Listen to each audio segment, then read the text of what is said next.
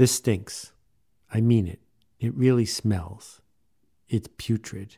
I can't stand it. It's disgusting. Hey, it's Seth, and this is Akimbo. But first, here's a message from our featured nonprofit, the Boston Philharmonic Youth Orchestra. Find out more at bostonphil.org. This is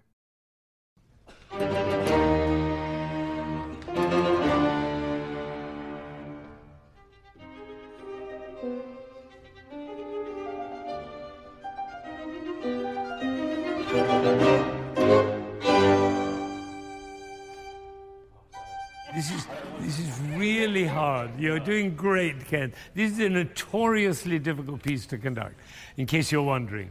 So do it again, and I want to see really what it is you're trying. You look as though you're waiting for them to teach you instead of for you to teach them. So be really sure. You have to be so secure at the beginning. What was the first sense? I mean, even if we just start with the mythological five senses, what was the first sense? It was probably a combination of smell and touch. That the amoeba floating along, the protozoa, all those weird little creatures, they collide with the outside world. And they need to know what the outside world is telling them. They need to sense danger. They need to figure out what's food and what's not. And so for millions of years, we've been evolving from that simple idea. The turkey vulture really smells. Compared to every other bird in the animal kingdom, the turkey vulture has the best developed sense of smell. Its olfactory region in its brain is many times bigger than that of any other bird's. A turkey vulture from 150 feet in the air can spot a dead chicken. Take that dead chicken, put a sheet over him, the turkey vulture can still find him from 100 feet away, simply by smelling. It turns out that in addition to having a nose as we think of having a nose, the turkey vulture, like most creatures, also has Jacobson's organ. Jacobson's organ is a little-known sense, humans have it too, that's a pipeline directly from the outside world to our amygdala, right to the core of our brain. It's where pheromones live. Turns out love at first sight is probably exaggerated, but love at first sniff is a real thing. Jacobson's organ, which has been known for over 100 years, gives us proof that human beings, like turkey vultures, still make tons of their decisions based on things that don't have words associated with them, that aren't based on long trains of logical, rational thought, but instead are built around how do we feel. It turns out we don't have five senses. We have way more than that. The idea of a sixth sense leaves out a whole bunch of things. For example, a headache. Which sense is that? Or the sense that your stomach is empty. Turns out that people can sense when their blood pressure is high or low. We have proprioception, our ability to understand in a dark room the relationship of our limbs to one another. By many counts, there are more than 20 senses that most human beings engage with every day. But if we look at the work of people who seek to engage with our culture, we spend almost all our time on the last sense, the sense that came along at the end, the sense of words. We're copywriters. We're trying to put together a narrative. We're looking for proof. At universities, you get graded based on the papers that you hand in. 26 characters in millions of combinations, describing to others, proving to others that you are right. And the sense that we are appealing to, the eye has to look at the words have to be decoded, the words have to be understood, the words have to be processed, and then we make a decision. And perhaps in some Star Trekian utopia, that's the way people make decisions. But it turns out in real life, the more basic a sense is, the harder it is for us to find the words to describe it, the more power that sense has over us. It's not an accident that there are so many obscene words that revolve around things that we can smell. That's because they're at the basic level of human emotion. Consider for a second the Stroop test, which is proof right there in front of you that your brain has a lot of trouble with this last step, the step of figuring out the letters and understanding the concepts. It's pretty simple. What happens is the experimenter puts in front of you a bunch of colors, and you're supposed to say them, one circle at a time. Yellow, green, blue, red. Unless you have color blindness, this is a really easy test. You can whip right through it. Step number 2, instead of a circle in the color, we write out the name of the word in the color. So the yellow is yellow, and the red is red, and the blue is blue. You see the letters B-L-U-E, but you instantly say the word blue. Even if you're not a good reader, this is not a difficult test. But then the experimenter goes one step further. They color the words differently than they spell them. So the word yellow, Y-E-L-L-O-W, is painted in red ink. Blue, B-L-U-E, is painted in yellow ink. Here's what will happen. You will take a long time. It will be very, very difficult for you to do this. Much more difficult than if they had all been written in black and white. That's because two parts of your brain are being triggered. The part of your brain, the primeval part, that understands that colors and survival are linked, and the academic part, the one that's trying to ignore what color the word is written in so that you can do well on a test.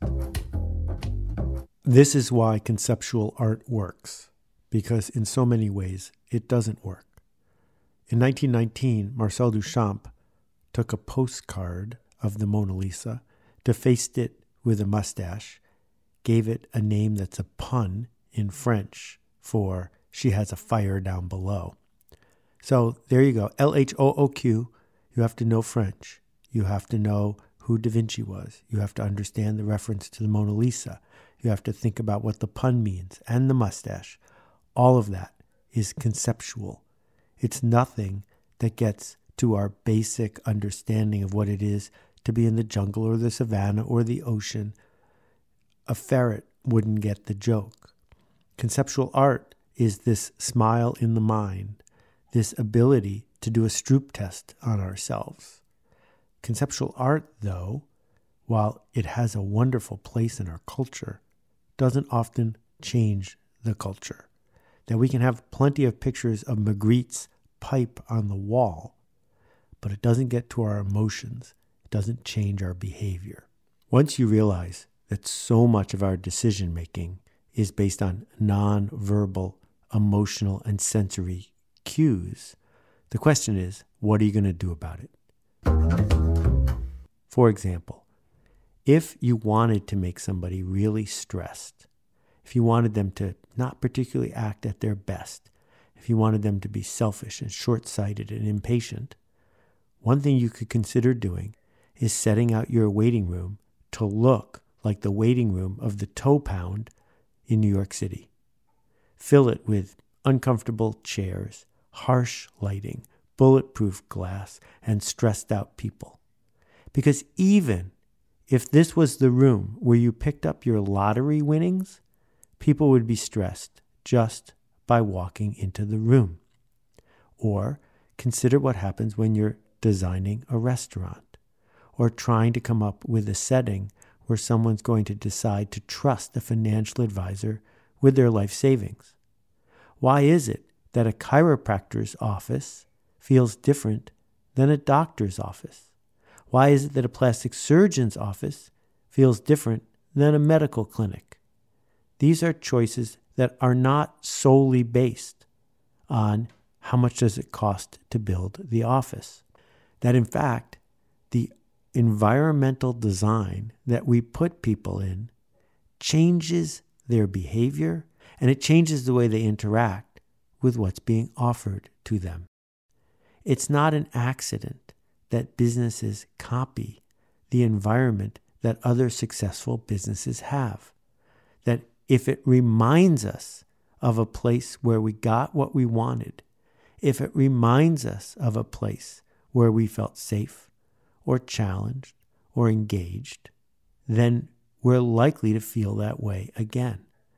The question, what does this remind you of, is at the heart of any kind of culture-bending storytelling, that thing we call marketing.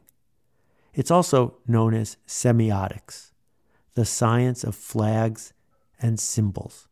A stop sign doesn't have to be that shape and that color, but it is. And it doesn't matter if I write the word go on a red octagonal stop sign. You're still going to stop because it's going to a different part of your brain. The symbol is engaging with us immediately. Now, this is easily misused. Con men are great at presenting themselves with the semiotics associated with trustworthy people. They dress a certain way, shake hands a certain way, look you in the eye a certain way, all in the service of jamming your senses and getting you to give them the benefit of the doubt.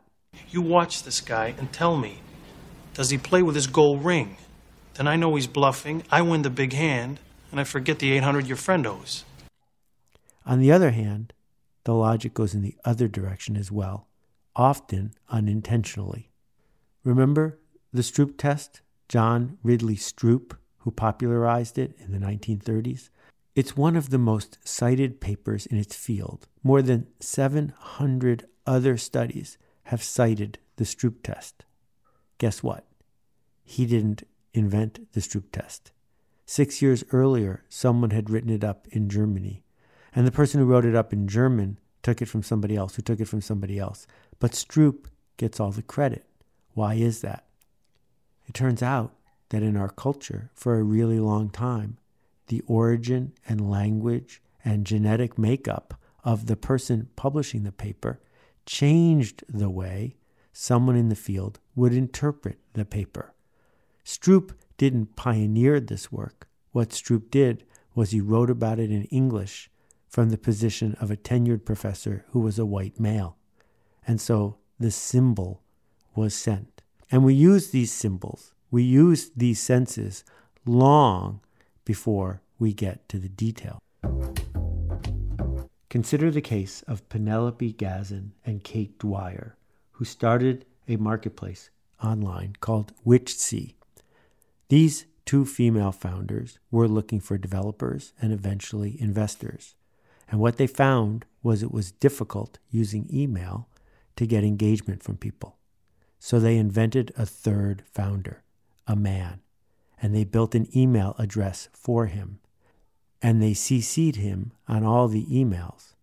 What they found was that if they scheduled a conference call with their fake co-founder joining in, it was way more likely that developers and others would join the call. That's a simple little signal. It's a signal that goes to another one of our unknown senses, and it changes the way that people behaved. One more semiotic signal I want to talk about, and that is how we interpret the voice of the person we're hearing from. When a politician is in a debate or giving a speech, how do we interpret their hair, their looks, and most of all, their voice? How do we differentiate between the voice of a man and the voice of a woman? In our culture, what are the semiotics of somebody who, quote, sounds stressed? That our future is at stake. Has a harsh tone, who isn't using a microphone appropriately. Well, what we do is we instantly jump to the nonverbal conclusion that that person is lying to us, that they can't be trusted, that they're harsh or bitter or bitchy. And as a result, it changes the way we process the words that are following it. Well, I would compare him as Alice Longworth used to. As he, He was like a 17th century Jesuit priest, passionate, one of, who brooked no opposition and so forth, very intelligent and so forth. What we have the chance to do as citizens, as people in the culture, is catch ourselves when we're using senses that aren't necessarily going to get us what we are hoping for in the long run.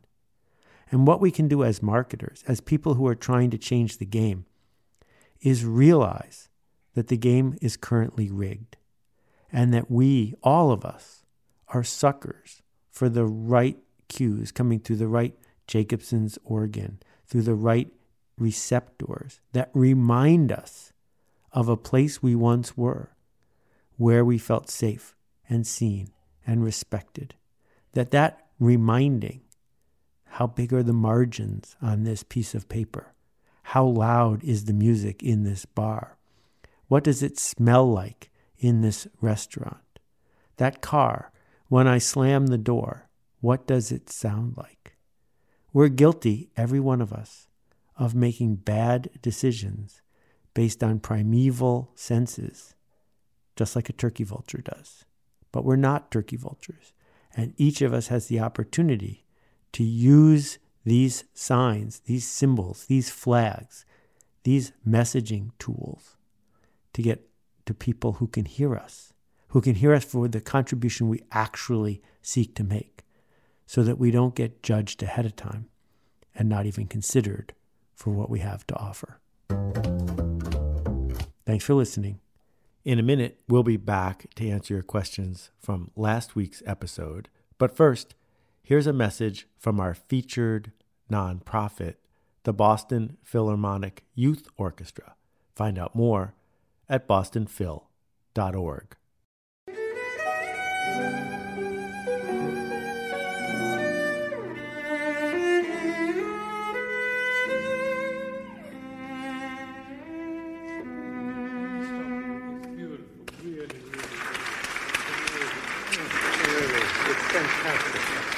It's absolutely fantastic. I feel badly about stopping because it's so beautiful what you're doing. We love to... Everybody in the room is feeling what a pleasure it is to hear that.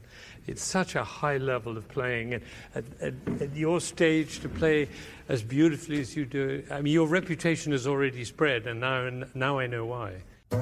Hey, Seth, it's Maria. Hey, Seth, my name's Kyle. Greetings, Seth. This is Steven out in Madison, Wisconsin. Hi, Seth. Alicia from Charleston here. Hi, Seth. This is Anupam. Hi, this is Caitlin. Hi, Seth. Warm greetings from Curacao. Hey, Seth. My name is Nick Ryan from Pittsburgh, Pennsylvania. Hey, Seth. This is Rex. Hey, Seth. Hi, this is Vasilis from Greece. Hi, this is Roberta Perry. My question is...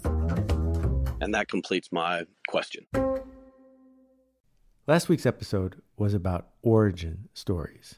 And the questions we got focused on two choices.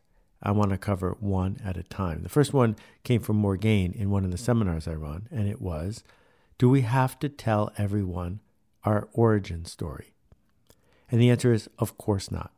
It's your story, and you tell it when you need to tell it, when you want to tell it, when telling that story will help you do the work that you seek to do.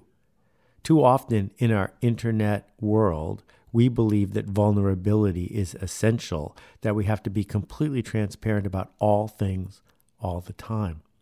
That's not true. We have to think about what's it for, who's it for. Will this work in favor of the change I'm trying to make? So your origin story is yours. Use it when you need it. Hi, Seth. Michelle from Australia here. If I don't like where my origin story has taken me, then can I change it? If so, how do I do that? This is Dan in New Orleans. I can choose a bunch of different origin stories from throughout my life. How do I go about choosing an origin story? These are just a few of the questions that came in about the second choice. And the second choice is, how do we choose our origin story? What do we do with our origin story? And the essence of the answer, the reason I made the episode in the first place, is this. If your story isn't helping you, find a new one. The thing is, Peter Parker was bitten by a radioactive spider, and that did inform all of his choices going forward. But the narrative about his origin, about not only how he became Spider-Man, but what it meant to be Spider-Man, that is up to him. So if you're telling yourself a story again and again and again, a story about being incomplete or insufficient, a story about unfairness, a story about having a loser's limp, well, you don't have to tell yourself that story. The story is a choice. The point is that for an organization, whether it's Starbucks or Walmart or Nike, a million things happened to make them what they were. It's the stories that we rehearse that become important. So if you're rehearsing a story that isn't helping you get to where you want to go, the giant learning here is to stop rehearsing that story, to start telling a new story. Tell that story over and over and over again. I got one other question about my dad, wondering if I was angry or bitter about the experience that I had. And I have to confess that never, not once, did it even occur to me to be angry or bitter about it. Part of what it means to raise resilient kids is that we need to give them opportunities to create origin stories that serve them. So from a young age, my mom and my dad, who were amazing parents to grow up with, put me into situations where I could figure out how to succeed and possibly often fail and learn that failure wasn't fatal. And so, no, I wasn't angry at my dad because he trusted me and because I trusted him. And this opportunity we have for the kids we raise, for the employees we hire, for the people we work with, to give them a chance to be on the free range, to figure it out, to make sure that there's enough of a foundation that they're not going to fall all the way down, but that, yes, they can explore, they can skin their knee, they can learn one more way to not make something happen. I think that's a huge opportunity, and I'm glad I had it. Thanks for listening. We'll see you next time. People are talking about the marketing seminar. I was completely blown away. It is incredibly comprehensive. Crazy, crazy, crazy useful. It's easily worth 5 times what I paid for the course. The content in the class was awesome. What I learned, I actually could apply immediately and get results. I thought it's going to be kind of an automated course. And the big shock is the cohort. I have never felt more supported in any online program I've done. And that actually changed the way we talk about the project. It changed the way we promote it on our website. I use it in other projects. A way to really evaluate it and to apply it that I have never experienced anywhere else. It's so much more than just a marketing seminar. Find out more at themarketingseminar.com.